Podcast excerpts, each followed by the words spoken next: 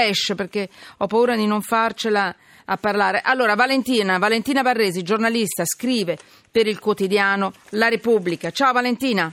Ciao, buonasera a tutti. Ciao, ascolta, io ho perso. La... Allora, andiamo, andiamo, facciamo così. Eccola qua, eccola, eccola, schiavi. Parliamo di schiavitù. Eh, è proprio un flash, Valentina, aiutami perché tra poco abbiamo chiuso la puntata, la prima parte.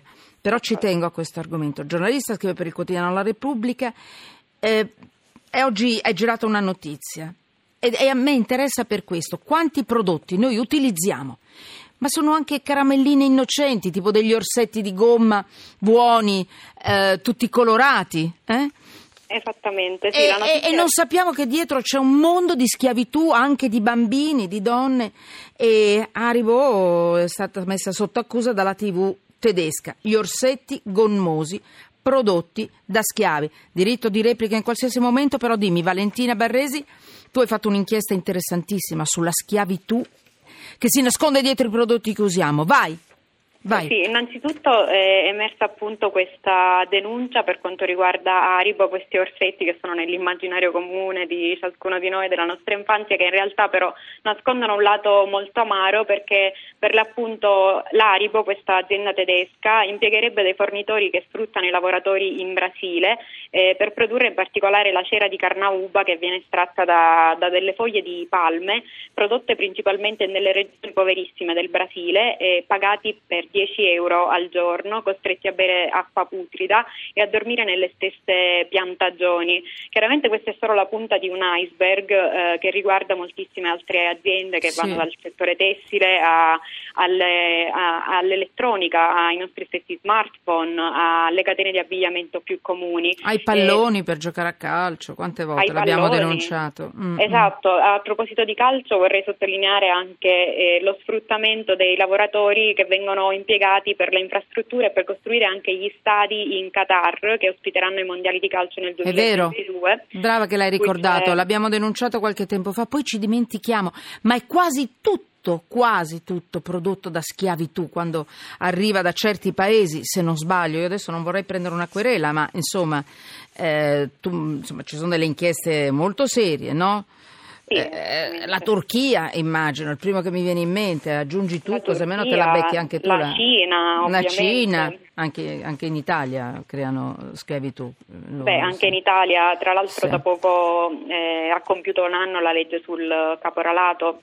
Bravo. Eh... Noi stessi siamo schiavi.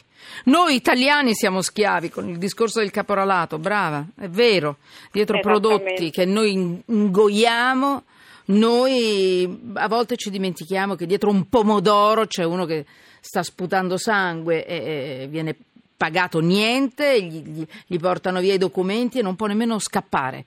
No. Esattamente, perché poi dietro a, a questo lavoro ci sono tutte, sì. tutta una serie di mezzi di coercizione, ci sono eh. violenze, privazione di sonno e di cibo, Maracci. intimidazioni nei confronti dei familiari, ma anche sì. proprio il sequestro materiale dei documenti o il trattenimento di parti di salario. Certo. Eh, per quanto riguarda l'inchiesta... E poi chiudi, eh, vai, vai, veloce. Sì, ok. Eh, uno spaccato sono dei dati 2016 dell'OIM, l'Organizzazione Internazionale delle Migrazioni e l'Organizzazione Internazionale del Lavoro dell'ONU, eh, che parlano di, eh, di, cosiddetti schiavi moderni, eh, ce ne sarebbero 40 milioni nel mondo e d'altra parte fa luce sul lavoro minorile che è una piaga che affligge 152 milioni di bambini tra i 5 e i 17 anni, con diverse cifre chiaramente rispetto ai continenti sì. nei quali vengono impiegati.